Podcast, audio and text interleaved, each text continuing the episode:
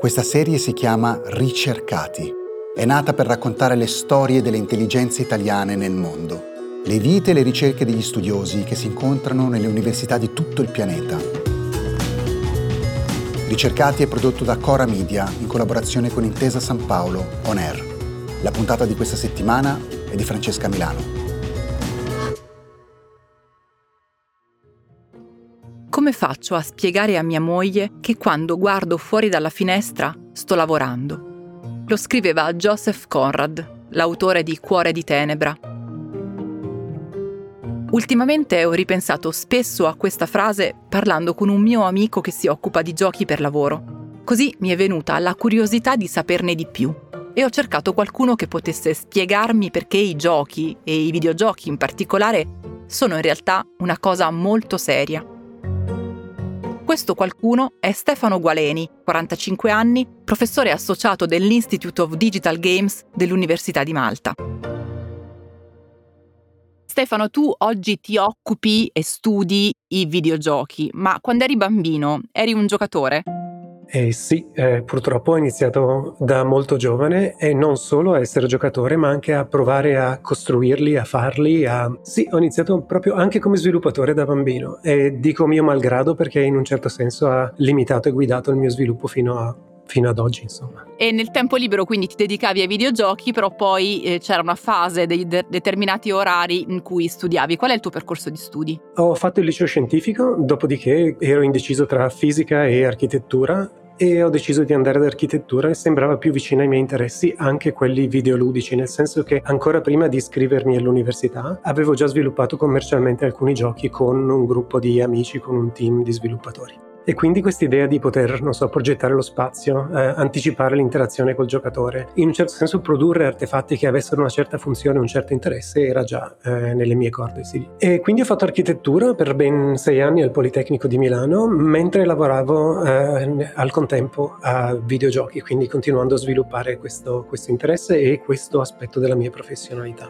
Ed è proprio grazie a questa, diciamo, in, nel gergo dei role playing game si direbbe a questa doppia classe, quindi a questa uh, professionalità ibrida sia con un lato accademico che con un lato di sviluppo e, e, interesse alla cultura del videogioco, che ho trovato la mia prima posizione accademica, per così dire. Infatti nel 2006 mi sono trasferito in Olanda dove mi è stato chiesto di insegnare un corso sullo sviluppo dei videogiochi, sull'architettura nei videogiochi. Quindi subito dopo la laurea, diciamo 4-5 anni dopo la laurea, stavo già insegnando all'università in questi corsi che iniziavano a sbocciare in Olanda sullo sviluppo appunto di videogiochi quello che succede è, continuando su questo percorso ibrido, è che nello stesso periodo ho deciso di continuare a, a, svilupparmi dal lato accademico e ho preso un dottorato in filosofia. Quindi il mio percorso accademico ha due master, quindi come si dice una laurea magistrale in architettura, una in storia dell'arte e durante il mio periodo olandese già di insegnamento ho speso cinque anni e mezzo della mia vita nel prendere un dottorato in filosofia. Posso chiederti che cosa c'entra la filosofia con i videogiochi? Eh, questo è un punto molto interessante, eh, nel senso che alcuni dei miei amici che sapevano che io sviluppavo videogiochi e che ero interessato alla cultura digitale mi chiedono ma cioè, perché buttare all'aria una promettente carriera orientata verso il futuro per invece tornare a pensare, non so, ai greci o ai, o ai tedeschi di inizio secolo. E il modo in cui io vedo queste, queste, questi due aspetti di chi sono o forse di cosa faccio, non li vedo in contraddizione, nel senso che in effetti quello che ho fatto nel mio dottorato e che continuo a fare adesso è usare usare la lente della filosofia, in particolare dell'esistenzialismo e della fenomenologia, per guardare l'esperienza di gioco, quindi in un certo senso analizzare i videogiochi da un punto di vista del loro effetto esperienziale, dei messaggi che mandano e dell'importanza filosofica di quello che sta succedendo sullo schermo e nei nostri controller.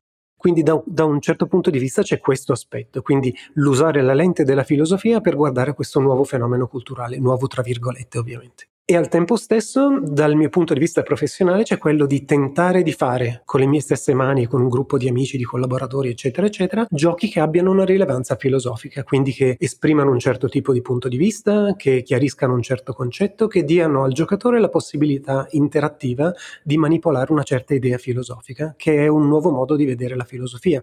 Abbiamo uno strumento in qualche modo nuovo, insieme, non so, all'immagine, al cinema, l'interazione in mondi non, non reali. Che cosa cerchiamo quando entriamo in questi mondi virtuali? Non so bene come risponderti perché tutto sommato potrei chiederti la stessa cosa nei confronti della letteratura, cioè che cos'è la letteratura per cominciare, come ci approcciamo, cosa cerchiamo nella letteratura, cosa cerchiamo in differenti tipi e generi di letteratura. Quindi come domanda è, ha, ha una vastità talmente grande che non posso che darti una sorta di brutta non risposta. Perché in qualche modo sono altre vite che possiamo vivere, proprio appunto prendendo il parallelo con la letteratura che tu facevi, molto spesso si fa questo tipo di metafora anche con il cinema, no? Il cinema sono altre vite a cui noi assistiamo, in cui ci immergiamo e ci sembra di, di, di viverle in qualche modo. Forse anche per i videogiochi è così. Hai toccato un punto molto interessante che è eh, anche trattato in uno dei miei, o, o meglio, è al centro della mia riflessione filosofica, che è appunto quella di come si comunica e come si esiste in un mondo che è anche se non esclusivamente mediato. Quindi, per esempio, il valore filosofico della finzione, che sia cinematografica o letteraria, e della finzione interattiva hanno un ruolo cruciale nel, nella mia ricerca. Quindi se tu chiedi a me cosa cerco in questi giochi, ovviamente ti direi che quello è il lato che mi interessa di più, ma in generale un giocatore può trovarci nuove forme di essere, nuove forme di costruire se stesso, mondi che sono sia persistenti che rigiocabili, quindi in un certo senso ci permettono di provare e riprovare, avere una contezza della molteplicità dell'esistenza stessa. A volte nei miei testi parlo di questi mondi di gioco, quindi specialmente del videogioco, come palestre esistenziali dove possiamo fare errori, dove possiamo fare esperimenti, dove possiamo riformare e riforgiare nuove versioni di noi stessi per provare ad essere altro. Se uno pensa per esempio alla filosofia di Eugen Fink, che era un filosofo fenomenologo e con aspetti di esistenzialismo dei primi anni del Novecento, troviamo proprio che senza ancora che lui parlasse del videogioco, attribuiva al giocare e al gioco, ai giocattoli, questa stessa idea, quindi una sorta di sperimentazione limitata che ci permettono di sviluppare um, prospettive sia etiche che prospettive di crescita personale e così via. Quindi in linea con letteratura e altre attività come quelle del teatro e del gioco fisico, anche nel videogioco troviamo possibilità di sviluppo di noi stessi e di riflessione su chi siamo, cosa vogliamo, quale sia una buona vita, come siamo tenuti a comportarci e chi vogliamo essere soprattutto. Quindi c'è questo aspetto molto importante che troviamo anche nel cinema, nella letteratura e in altre attività, come ho detto, ma è particolarmente interessante interessante nel videogioco, credo. C'è un aspetto nei videogiochi che assomiglia in qualche modo allo sport, cioè l'idea dell'allenamento, del migliorarsi continuamente, che poi è qualcosa che possiamo riproporre anche nella nostra vita, per esempio, professionale, no? E c'è un'altra un f- famosa analogia con lo sport che è quello di accettare interiorizzandole certe regole di comportamento e certi, certi criteri di successo, giusto? Per esempio, se io decido di essere soggettivamente un giocatore di pallacanestro, mi è concesso fare certe cose e non mi è concesso farne altre. Certi ehm, atteggiamenti e certi comportamenti sono ritenuti virtuosi e, e di successo, altri, altri, meno. Quindi è vero che ci sono similitudini con lo sport, tant'è vero che parte dei game studies, quindi dello studio dei videogiochi, o alcuni, delle, alcuni dei ricercatori di, di game studies vengono appunto dalla filosofia dello sport o studi dello sport. È anche vero però al tempo stesso che il gioco ha analogia col teatro di improvvisazione, per esempio, in cui ci viene richiesto temporaneamente di vestire gli abiti di una persona o di un personaggio o di più personaggi con certe capacità, con certi obiettivi e quindi in un certo senso calandoci temporaneamente in una situazione esistenziale, per dirla alla Sartre, che è alternativa al nostro essere quotidiano. Quindi sì, è vero, c'è la questione dello sport, dell'allenamento, del diventare qualcuno a seconda di come si rispettano certe regole o certe certe regole non scritte come quelle della sportività e così via, ma è anche vero che sono come dicevo anticipatamente, palestre esistenziali, quindi modi per tentare e di esperire l'essere altro da noi stessi. Questo ha anche ovviamente ricadute dal punto di vista educativo, esperienziale, di training professionale e inevitabilmente anche, come si diceva prima, filosofico. Ecco sì, allora rimaniamo su questo. Essere altro da noi stessi, entrare in un videogioco e diventare qualcun altro per alcuni minuti. Che cosa significa? Significa un sacco di cose, specialmente dal punto di vista della filosofia, se vogliamo prendere la prospettiva di una corrente novecentesca come quella dell'esistenzialismo, significa effettivamente aprire un nuovo contesto dove applicare la filosofia esistenzialista. Cioè ci troviamo ad essere in un luogo con probabilmente regole fisiche, regole morali, obiettivi, corporeità diverse e ci viene chiesto di adattarci, di costruire nuovi noi stessi che in qualche modo abbiano senso all'interno di quel mondo o ci permettano di trovare un senso all'interno di questo mondo. In questo mondo noi abbiamo e speriamo fenomeni come quelli della cura, della preoccupazione, dell'essere ansiosi nei confronti della nostra morte o del fallire degli obiettivi che ci siamo dati, che hanno una grossa corrispondenza con le strutture esistenziali che noi esperiamo giornalmente come esseri umani, quindi anche noi nel mondo reale siamo chiamati ad essere qualcosa, a fare qualcosa di noi stessi. Siamo preoccupati per gli altri, abbiamo un progetto, una serie di progetti, siamo preoccupati con la morte nostra e di quelle delle persone che appaiono nel nostro orizzonte morale. Quindi con questo modo di vedere il gioco si apre un orizzonte per l'applicazione e l'estensione di certi aspetti della filosofia contemporanea e moderna che è affascinante. Ed è proprio per questo che mi sono trasferito dall'Olanda a Malta, perché qui, eh, in questa piccola nazione, in questo stato, il più a sud Europa, si trova proprio uno dei più grossi centri di ricerca sul mondo virtuale, il gioco e i giocatori, che abbracciano anche prospettive umanistiche e quindi che eh, offrono la possibilità di studiare giochi e videogiochi da un punto di vista, diciamo, del letterario, cinematografico, dal punto di vista della psicologia, dal punto di vista dello studio dei media, dal punto di vista cinematografico e perché no, anche utilizzando classici strumenti filosofici per scoprire cosa stiamo facendo e in che modo questo nuovo medium e queste esperienze di essere altro da sé ci stanno cambiando come individui da un certo punto di vista e indubitabilmente anche come società. L'industria dei videogiochi è un'industria florida che quindi offre anche delle possibilità di lavoro, per esempio per i giovani, però forse non tutti sanno che appunto quello dei videogiochi è anche un mondo che si può studiare e tu ne sei l'esempio. Uh, a questo proposito volevo chiederti se puoi dare dei consigli a chi magari è appassionato e vuole pensare a una carriera accademica o comunque a studiare questo universo. Il consiglio sarebbe quello di non cominciare studiando il gioco, quindi come tutti gli studies per così dire, cioè sono forme interdisciplinari che si dirigono verso un particolare oggetto di interesse, per esempio i movie studies o i film studies si dirigono verso l'industria e, e il, la produzione e il valore culturale dei film, giusto? E questi possono essere a, approcciati da un numero di prospettive molto diverse, dalla storia dell'arte alla psicologia, alla fotografia, alla relazione con, so, eh, la pittura o la fotografia, uh, la filosofia anche qui, se prendiamo i film per esempio di Terence Malik e così via.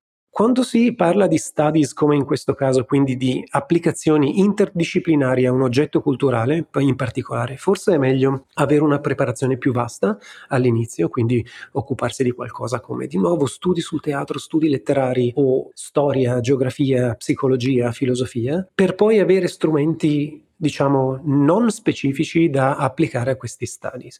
Questo porta al fatto che eh, sia più facile, non so, innovare e connettere argomenti quando partiamo da un orizzonte più vasto e andiamo restringendoci a livello di postgrado o di dottorato rispetto invece a studiare giochi fin dal principio e cercare di mantenere la linea. Quindi il mio consiglio sarebbe in questo tipo di studies inclusi per esempio cultura digitale, ricerca sui mondi virtuali, ricerca sul gioco e il videogioco in particolare, il mio consiglio sarebbe cercare di avere un background più vasto e umanamente interessante possibile per poi applicarlo a un, a un contesto invece più ristretto. Abbiamo iniziato parlando della tua laurea in architettura, no? Quindi tu raccontavi che in qualche modo hai iniziato progettando dei mondi virtuali, degli spazi virtuali. Allora volevo chiederti questo, la grafica, e scusami se non uso termini specifici ma non sono esperta, però mi sembra di vedere che la grafica dei videogiochi abbia fatto passi in avanti enormi negli ultimi anni. Dove possiamo arrivare? C'è stata un'evoluzione pazzesca sia dal punto di vista dell'intelligenza artificiale sia di quello della resa grafica. Siamo già vicinissimi a una resa che rende indistinguibile un mondo virtuale o un mondo di gioco da quello reale.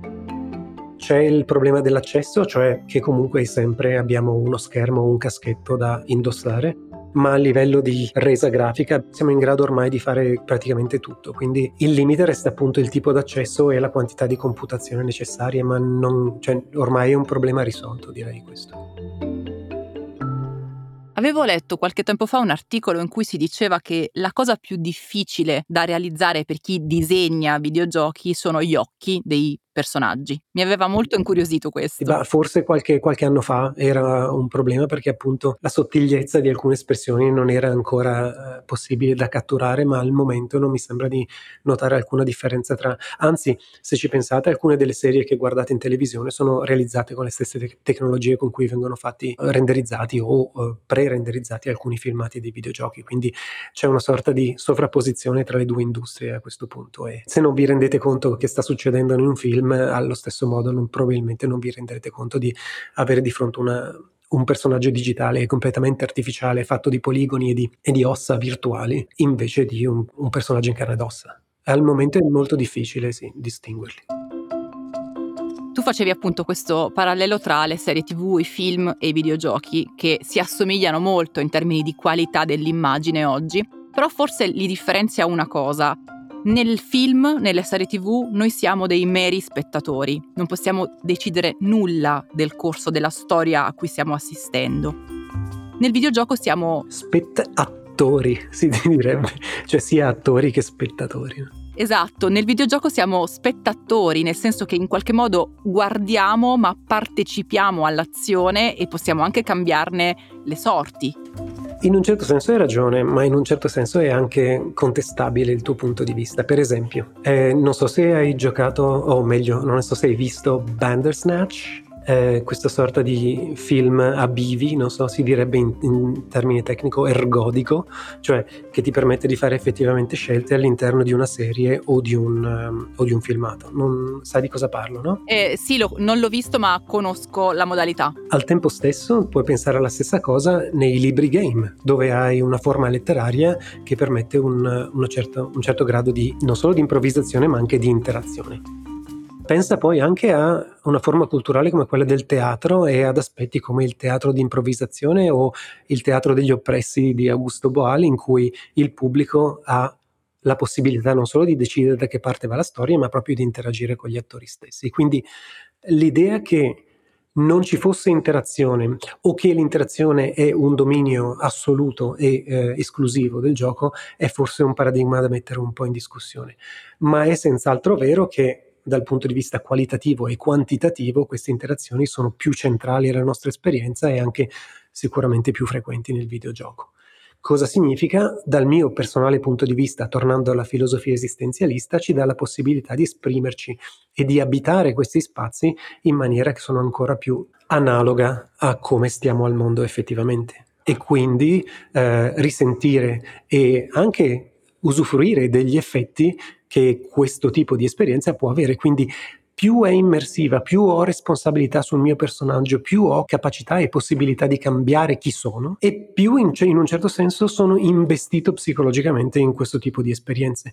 Questo investimento psicologico si riflette poi in migliori risultati in training o addirittura viene usata anche per la terapia psicologica, per esempio in riferimento al trauma o alla formazione di sé, al superare il trauma, eccetera, eccetera. Quindi questa aggiunta capacità di interazione, questo rapporto quasi, se non addirittura completamente esistenziale con i mondi di gioco, dovuti anche all'interazione, ci aiutano in una serie di campi in cui eh, questa tecnologia porta dei benefici che sono già eh, ampiamente dimostrati, come appunto dicevo il training professionale e il superamento di certi traumi, eh, l'educazione su certi particolari aspetti aspetti educativi e, come dicevo prima, anche un modo per formare noi stessi con differenti altri punti di vista. Lo stesso si diceva negli anni 60 e 70 negli studi letterari rispetto alla finzione, cioè che ruolo ha culturale la finzione? È pura diversione? È puro intrattenimento? Uno potrebbe sempre obiettare di con la mia capacità di trasportare me stesso e le mie esperienze o immaginarmi nel ruolo di quei personaggi, in questa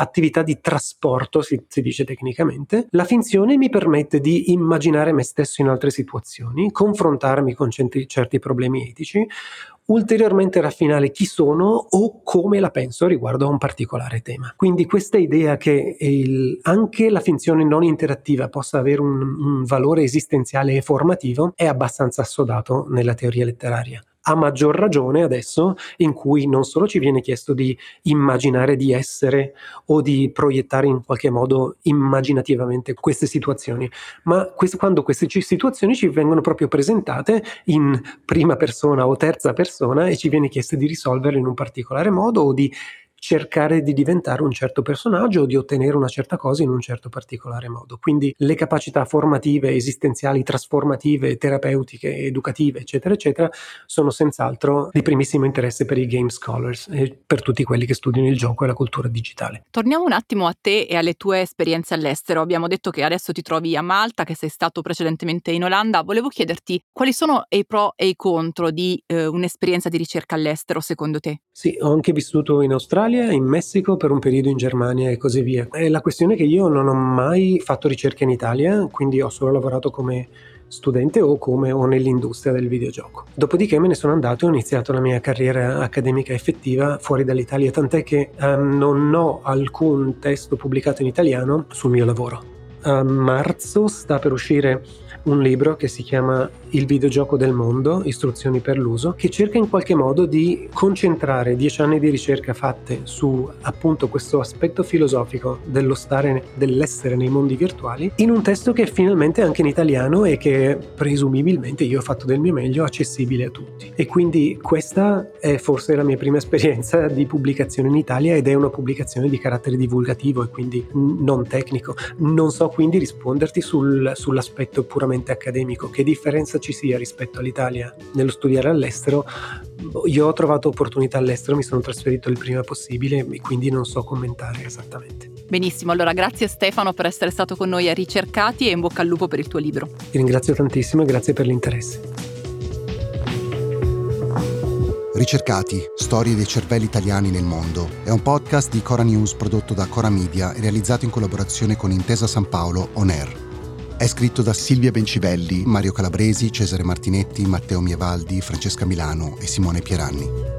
La cura editoriale è di Francesca Milano. La post-produzione e il montaggio sono di Lucrezia Marcelli. Il fonico di studio è Luca Possi. La producer è Monica De Benedictis.